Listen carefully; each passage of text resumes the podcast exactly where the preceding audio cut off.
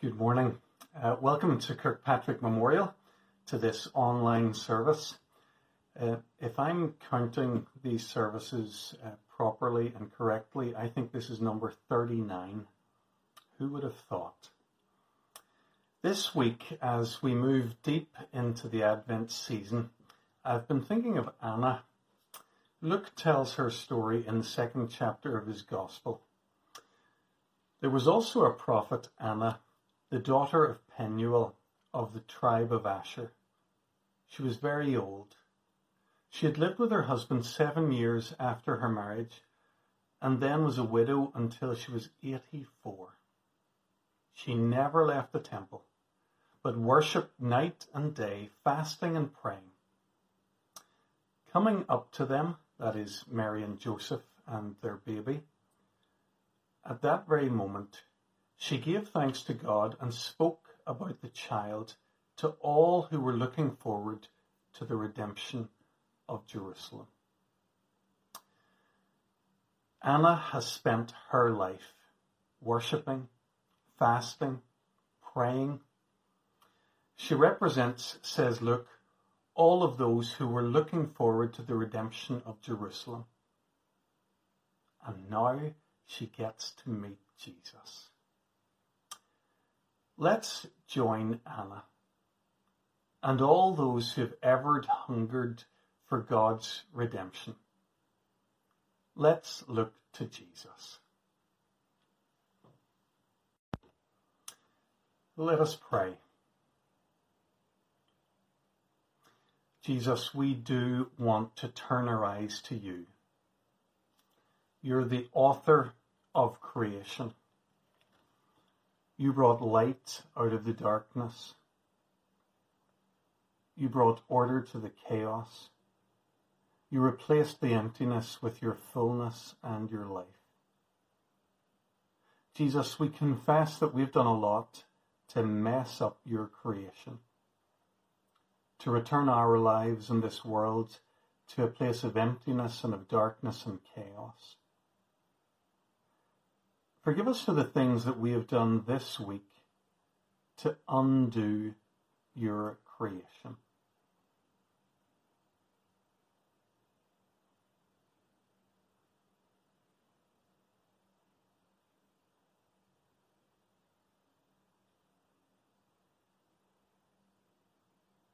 Thank you, Lord, that no matter how much our sin your grace is always more. Thank you for your forgiveness. Lord, today we're like old Anna. We're waiting for you, not for your first coming. You've come and you've rescued the world by your death on the cross. We celebrate that. But we long for your fuller coming to us. We want more of you in our lives. Come, Lord Jesus, finish then thy new creation, pure and spotless. Let us be. Lord, don't just restore us. Come and restore this tired old world. Come and be true to your word. Behold, I am making all things new. Lord, keep us longing for your redemption this week and this Advent season. Amen. As you may know, if you've been with us, uh, we've been studying the life of Abraham this autumn term, reading the narratives recorded there in Genesis. This morning, uh, rather than reading from Genesis, I'm going to do something a little bit different. I'm going to read from the account in Hebrews 11 where the writer has created a hall of fame of those who have lived by faith. In his long list, in his hall of fame, he gives center stage to Abraham. So reading from Hebrews 11. Now faith is confidence in what we hope for and assurance about what we do not see. This is what the ancients were commended for. By faith, Abram, when called to go to a place he would later receive as his inheritance, obeyed and went, even though he didn't know where he was going. By faith, he made his home in the promised land, like a stranger in a foreign country. He lived in tents, as did Isaac and Jacob, who were heirs with him of the same promise. For he was looking forward to a city with foundations, whose architect and builder is God. And by faith, even Sarah, who was past childbearing age, was enabled to bear children because she considered him faithful who had made the promise. And so from this one man, and he as good as dead, came descendants as numerous as the stars of the sky and as countless as the sand on the seashore. By faith, Abram, when God tested him, offered Isaac as a sacrifice. He who had embraced the promises was about to sacrifice his one and only son, even though God had said to him, It is through Isaac that your offspring will be reckoned. Abraham reasoned that God could even raise the dead. And so, in a manner of speaking, he did receive Isaac back from the dead. This is the word of God. Abram experienced many trials and tests throughout his life, he allowed those to draw him closer to God. We'll experience trials and tests too if we continue to journey with Jesus. Let's pray as we sing this next song that they will draw us nearer to Him.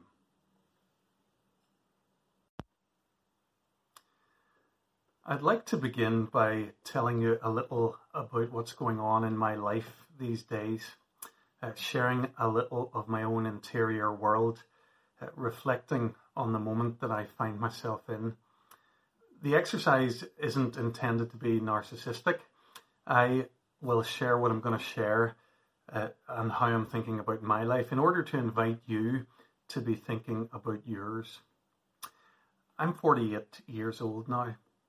And unless I defy the odds, that means that more than half of my life is behind me and a, a smaller fraction lies ahead.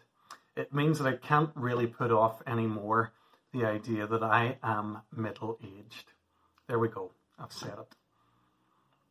As I've reflected on my own experience of the middle years so far, and as I've, observed the lives of those around me, I've come to the conclusion that being middle aged isn't easy. Beginning to understand what C.S. Lewis was talking about in the Screwtape letters when he had Screwtape, uh, that knowledgeable superior devil, uh, advising Wormwood, his junior, that when it comes to leading people away from God, uh, Screwtape says, the long, dull, monotonous years of middle aged prosperity or middle aged adversity are excellent campaigning weather. If Lewis is right, then we should expect Satan to be having a field day with us in our middle years. I sense that he may have a point. It's all got me thinking uh, about my life and asking myself some big questions.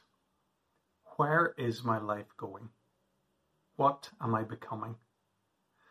Will I get to be one of the good guys who grows in the likeness of Jesus right until the end? What will my story be?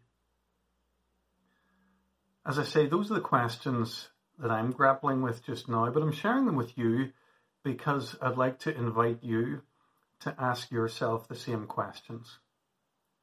Where is my life going? What am I becoming? Will I get to be one of the good guys who grows in the likeness of Jesus right until the end, what will my story be?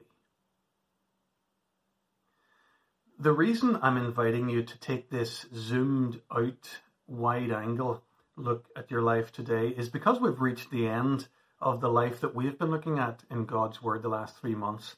Uh, that is the life of Abraham as recorded in Genesis. Last week we looked at Genesis 22 uh, the dramatic climax of Abraham's life. You'll remember how God tested him in the most severe way imaginable. And you'll remember how Abram passed the test. God pronounced his verdict when he said, Now I know that you fear God, because you have not withheld from me your son, your only son. Abraham has learned, finally, to live by faith. Although chapter 22 gives us the dramatic climax of Abraham's life, his story runs on through chapters 23 and 24 until we read of his death in the opening verses of chapter 25. It's a quite beautiful picture that emerges of Abraham in these last chapters. Let me show you just a few highlights. Abram is a loving husband, dignified in his grief we're told of Sarah's death in chapter 23, and we're told that he went to mourn for Sarah and to weep over her. Despite the repeated uh, attempts of local landowners to give him a, a burial ground free of charge, he insists on paying the going rate. Sarah is his precious wife. He wants to honor her appropriately. Abram's also a generous father. We're told in the opening verses of chapter 24 that Abram was now very old and the Lord had blessed him in every way. When Abram's servant is describing his master's household, in verse 35 of the same chapter, he says, The Lord has blessed my master abundantly, and he has become wealthy. He has given him sheep and cattle, silver and gold, male and female servants and camels and donkeys. Abram's a wealthy guy, but notice what he does with his wealth. In chapter 25, we read, verse 5 Abram left everything that he owned to Isaac. But while he was still living, he gave gifts to the sons of his concubines and sent them away from his son Isaac to the land of the east. Abram used his wealth to give generously to all in his household and to help create a stable legacy for his son. Uh, would that every estate was settled as amicably as Abraham's. He's a loving husband, he's a generous father, but most of all, he's a spiritual leader. Chapter 24 goes to, to great lengths to tell us uh, about the trouble Abraham goes to in order to ensure that his son Isaac continues in the covenant he's made with God. On the one hand, he, he sends his servant a long way back to his family in order to get a wife for Isaac, someone who will share his values and his spiritual priorities.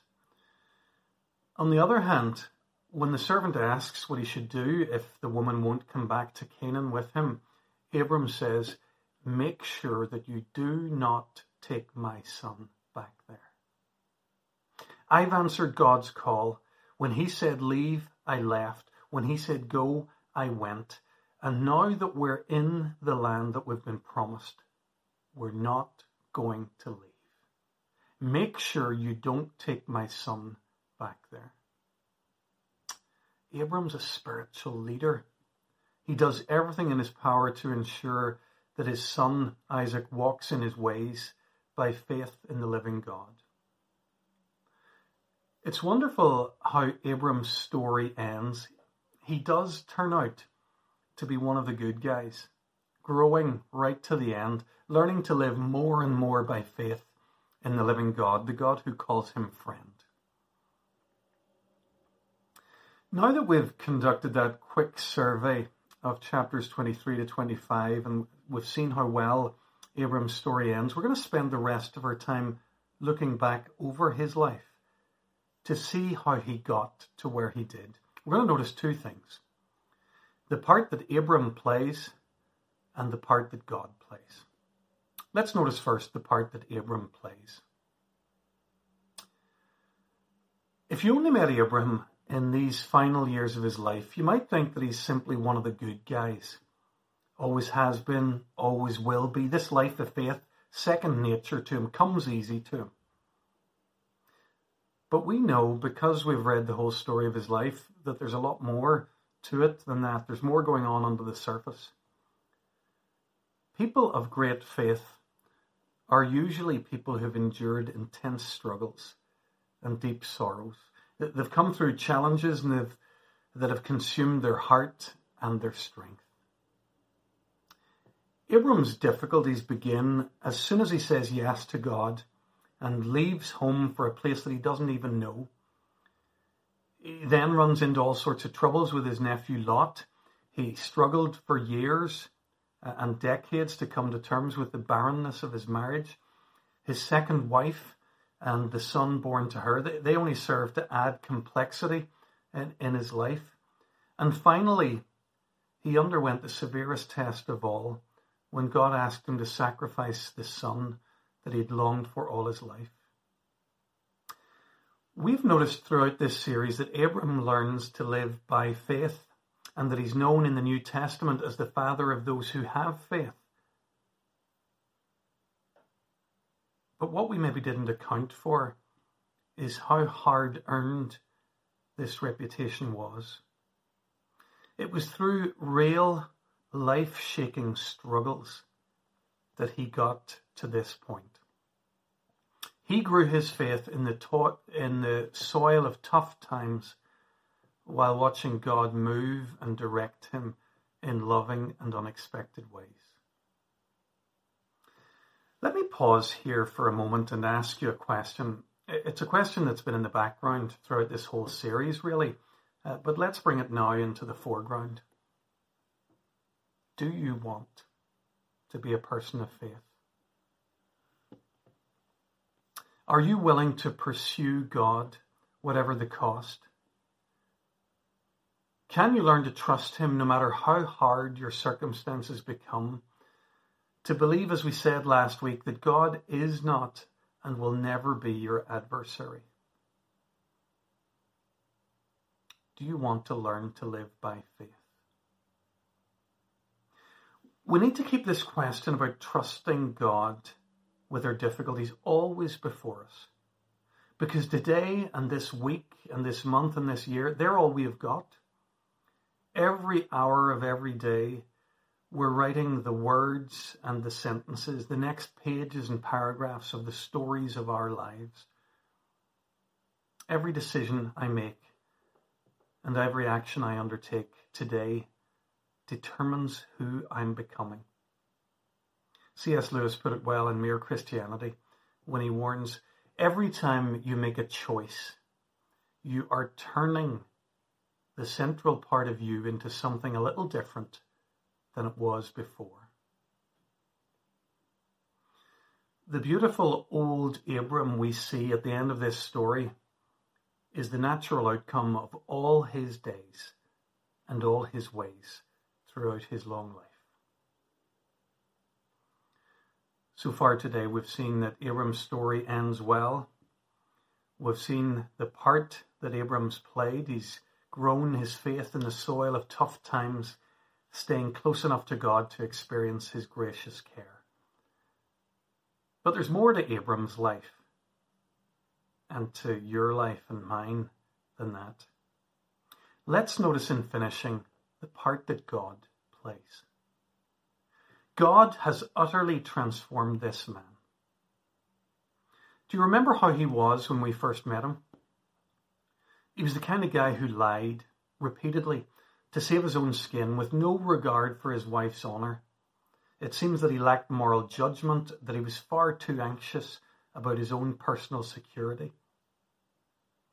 Abram was vulnerable to the wrong kinds of pressure so it was on his wife's insistence that he fathered a child with her maid Hagar. And then, when Sarah reacted badly to Hagar's pride in her pregnancy, he allowed Sarah to drive Hagar from the family home. The Abram we meet in these early episodes of the story clearly isn't a man of principle. He doesn't seem to have a strong sense of responsibility. This is the Abram we meet before he spent much time in the classroom of life with the wisest and most loving teacher of all. The lesson Abram needed to learn more than any other was to live before God, to see that all of life is under God, to understand that none of life makes sense without reference to God. There's a lovely phrase in Latin that I've come across over the years that captures this idea coram deo. It means in the presence of God or before the face of God. Through the rough and tumble of normal everyday life, God's teaching Abram to live coram deo. You might remember Abram's earlier struggles to know that God would protect him and provide for him. In his grace, God shows him that he will be his protector and provider. In fact, God says as much in the opening verses of chapter 15 when he says, Do not be afraid, Abraham. I am your shield, your very great reward. In chapter 17, God makes explicit his invitation to walk coram deo when he says, Walk before me. Again and again, God confronted Abram with himself and led him to the point where Abram would say in his heart what the psalmists would say centuries later Whom have I in heaven but you? And earth has nothing I desire besides you. God is the strength of my heart and my portion forever. As the story proceeds, we see signs that Abram is really learning to live before God. The old weaknesses sometimes reappear, but alongside them there emerges a, a new nobility and a new independence. This is the outworking of Abram's developed habit of walking with God, of resting in God's will that's been revealed to him, of relying on God, of waiting for him, of bowing to his providence, obeying him even when the command seems entirely irrational and unconventional and costly. Abram's come a long way from being a man of the world to being a man of God. We've said that he's a new man. Throughout this story, we've seen a, a new meekness in him. Do you remember how he declined his rights uh, when the land share with Lot was happening? We see a new courage he sees off 3,000, or sorry, sees off with a mere 300 men the armies of the combined armies of four kings. We see a new dignity. He refuses the booty from a victory in battle. In case anyone imagines that it was the king of Sodom rather than God Most High who made him rich, we see a new patience.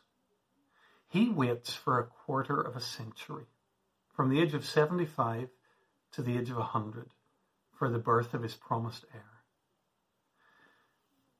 We've seen him become a man of prayer, pleading with God for those whose morality was much, much worse than his, but praying too for those whose morality exceeded his. And we see him in the end so utterly devoted to God's will, so confident that God knows what he's doing, that because God asks it, he's willing to kill his own son, the heir for whose birth he'd been waiting so long. Abraham has been in the classroom of life. His heavenly father has been his teacher and his guide. How well Abraham's learned his lessons. We've thought today about the story of Abraham's life, how it ended well, Abraham's part in it, and now God's part in it. As we finish, I want to come back to you, to the story of your life. I want to remind you that Abram's story here is recorded for our benefit. The, the same gracious, wise God who was leading Abram's life back then is at work in our lives today. We shouldn't be surprised then if God allows us to face trials or if He actively puts tests in our way as he did with Abram. You see, God is at work in us too, in the real circumstances of our lives, to make something of us. What's he up to in these hard times that he's bringing us through? Well, that depends on who we are and on what we need. Maybe he wants to strengthen us in patience uh, and good humor, compassion or humility. And he wants to do that by giving us some extra practice in these virtues in some especially difficult circumstances. Maybe he wants to teach us self denial or wants us to be less sure of ourselves. Maybe he's working to shake us out of our complacency or some unreality that we're living in. Maybe he's at work to rid us of some undetected pride or conceit. Maybe he's bringing us through these hard times simply to bring us back to him, closer to himself. Isn't it often the case that we're more open to God when we're experiencing trials than when life is too easy? It's not always clear what the precise purpose of our trials is, what the purpose for God's testing is in any given moment. But one thing is clear they can be for our good. In knowing God, J.I. Packer says of our difficulties, particularly the ones that we can't understand in the moment, they will have been sent to make us and keep us humble and to give us a new opportunity of showing forth the power of Christ in our mortal lives. And do we ever need to know more about them than that? Our struggles give us a chance to show Jesus. What could be better than that? So I ask you today, where is your life going? Do you want to be one of the good guys who grows in the likeness of Jesus right up until the end? Well, let's notice then that we're in the classroom of life. Let's see the good teacher and pay attention to his lessons and his tests. Let's trust him that his curriculum is for our good. And let's collaborate with him as he teaches us to live by faith. We're going to sing a song now that allows us to entrust ourselves to our wise teacher. In this song, we're reminded that he is guiding our way with his fatherly heart, growing our faith with each testing. Let's sing together. Merciful God.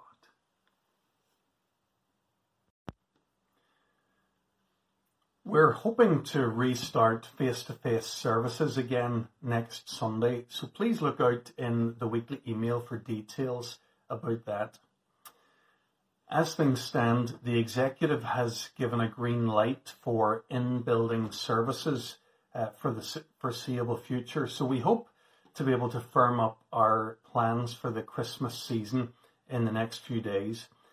Uh, what we're planning broadly is to host a number of carol services on Sunday, the 20th of December in the afternoon, and then a couple of services on Christmas Day. Uh, so look out for updates and publicity uh, to share with your friends and family over the next few days. Look out as well in the email for a very particular invitation, and that is to join the Kirkpatrick Christmas Chorus. It's like a, a virtual choir. Uh, if you're somebody who enjoys singing, if you've been part of previous choirs, or even if you haven't, have a look at that invitation in the email and see if you'd like to join in. Uh, we want to continue this Christmas season to remember people who have much less than we do. So look look out in the email for opportunities to give. You can give to the moderator's appeal, uh, to the Belfast City Mission Toy Appeal, and to Storehouse. Uh, thank you for that. We're going to take just a few moments now to pray for others. We have some brothers and sisters in our church family who are going through particularly tough times at the moment. Uh, many of you will have heard by now that Lena Aiken, the two year old daughter of Alistair and Rachel, had surgery this week to remove a mass from her brain. We'll pray for the Aiken family. George Graham received a very difficult cancer diagnosis recently. He and Alice are currently waiting to learn about possible treatments, uh, but they're finding that the COVID situation makes this all very difficult. We'll pray for George and for Alice. We'll pray also for the moderator's appeal for our Christmas season here at Kirkpatrick and for the period of vacancy which lies ahead. Let's join together and let's pray. Father God, we are so glad that you are love. We're so glad that you love every man and woman and boy and girl. We know we can bring our friends and our family, our loved ones, and our world to you. Hear us now as we pray. Father, we're grateful for Lena's successful surgery on Wednesday. We thank you for the recovery she's made so far. Be with wee Lena. Bring her peace in place of distress.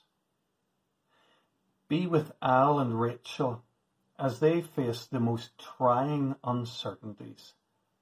Make them certain of your love for them and for Lena. Father, we pray for George and Alice Thank you for them and for the gift that they are to our church family. Thank you for their desire to walk with you no matter what. May they know that even though they walk through the darkest valley, that you are with them. Please comfort them and let them experience your love in very special ways. Lord, we continue to pray for other members of our church family coming to, coming to terms with difficult diagnoses and trying circumstances. We pray that they'd be assured of your unfailing love these days. Father, we pray for the fragile and low income nations of our world, where the effects of the coronavirus pandemic have been seen with particular severity where healthcare systems have fallen apart, where unemployment is rife, where millions have been made refugees.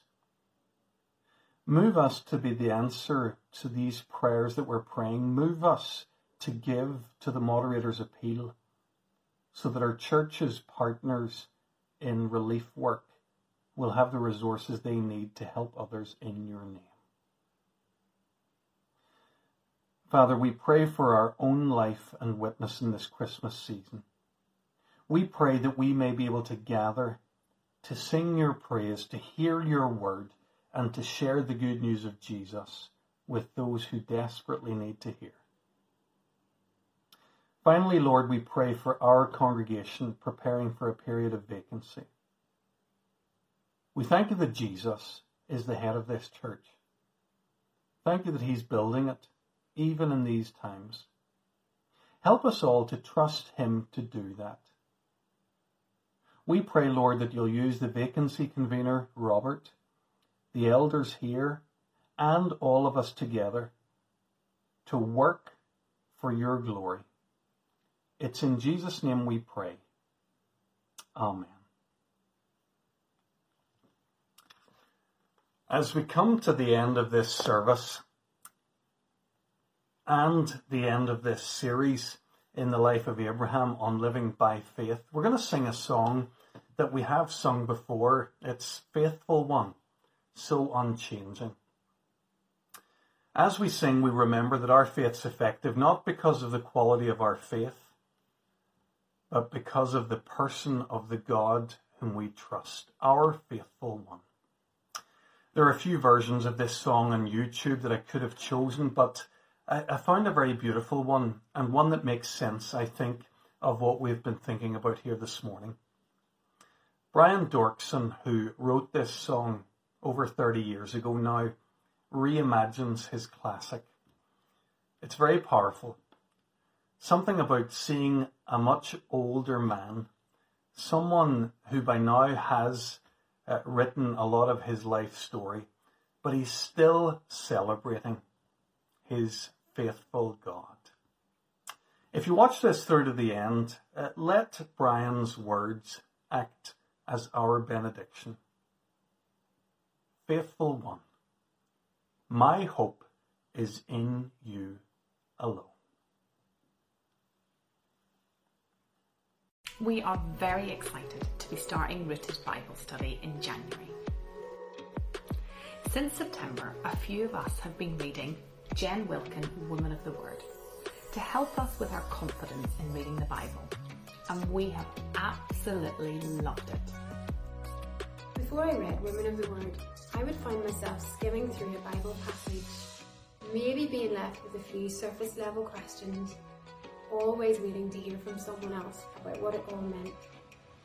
You know, I thought I was contented with my dipping in and out of daily devotionals. Um, and really, that was just skimming the surface. I knew I was supposed to be studying, but I didn't really know how to, where to start, or what to do. I think probably, and I'm ashamed to say this, that I didn't love the Bible as I should have before I started engaging in this deeper level level of um, Bible study. This book gives some really good tools or a toolbox at which you can think about how to apply the Bible, especially uh, Old Testament truths, but even New Testament truths, trying to understand just what it's all about. Jen Wilkin's book, Women of the Word, has completely changed my whole approach to how I study the Bible and read God's Word. It has given me the tools I need to sit down and delve deeper into His Word, and it has completely changed how I study the Bible now. Starting point is that we're called to love the Lord our God with all our heart and all our mind, and I think, yeah, definitely in 37 years I've got to the first part of that and the heart bit was there. Um, but I think I had stopped at the mind bit. I thought that my mind was, well, when I was in school I was engaged with that, when I was in uni I was engaged with that. Um, that type of study and learning. This book really helps us to think about how to apply the Bible in real time.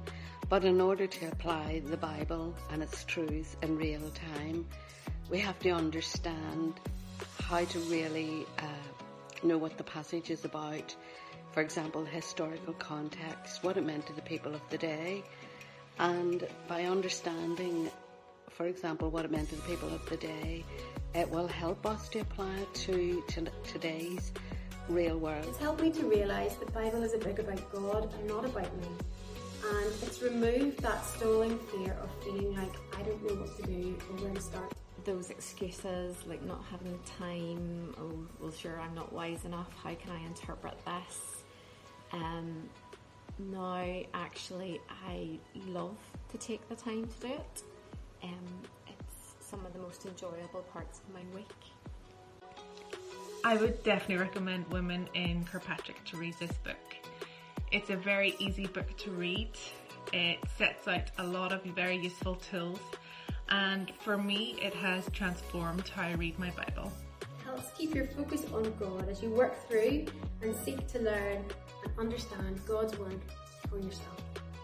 We have really, really enjoyed it. Um, so I trust that you will take up this book and use it and it will be beneficial to you as well. We are living in just uncertain times.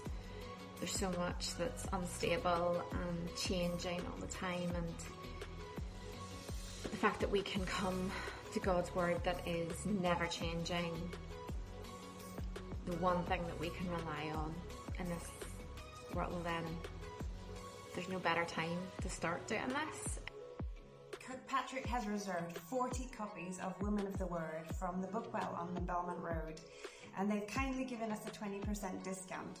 As you know, they've had to close their doors for this new lockdown, but we got in there just in time. So if you'd like to um, get a copy for yourself or maybe for someone else, perhaps for Christmas, um, email us at this address.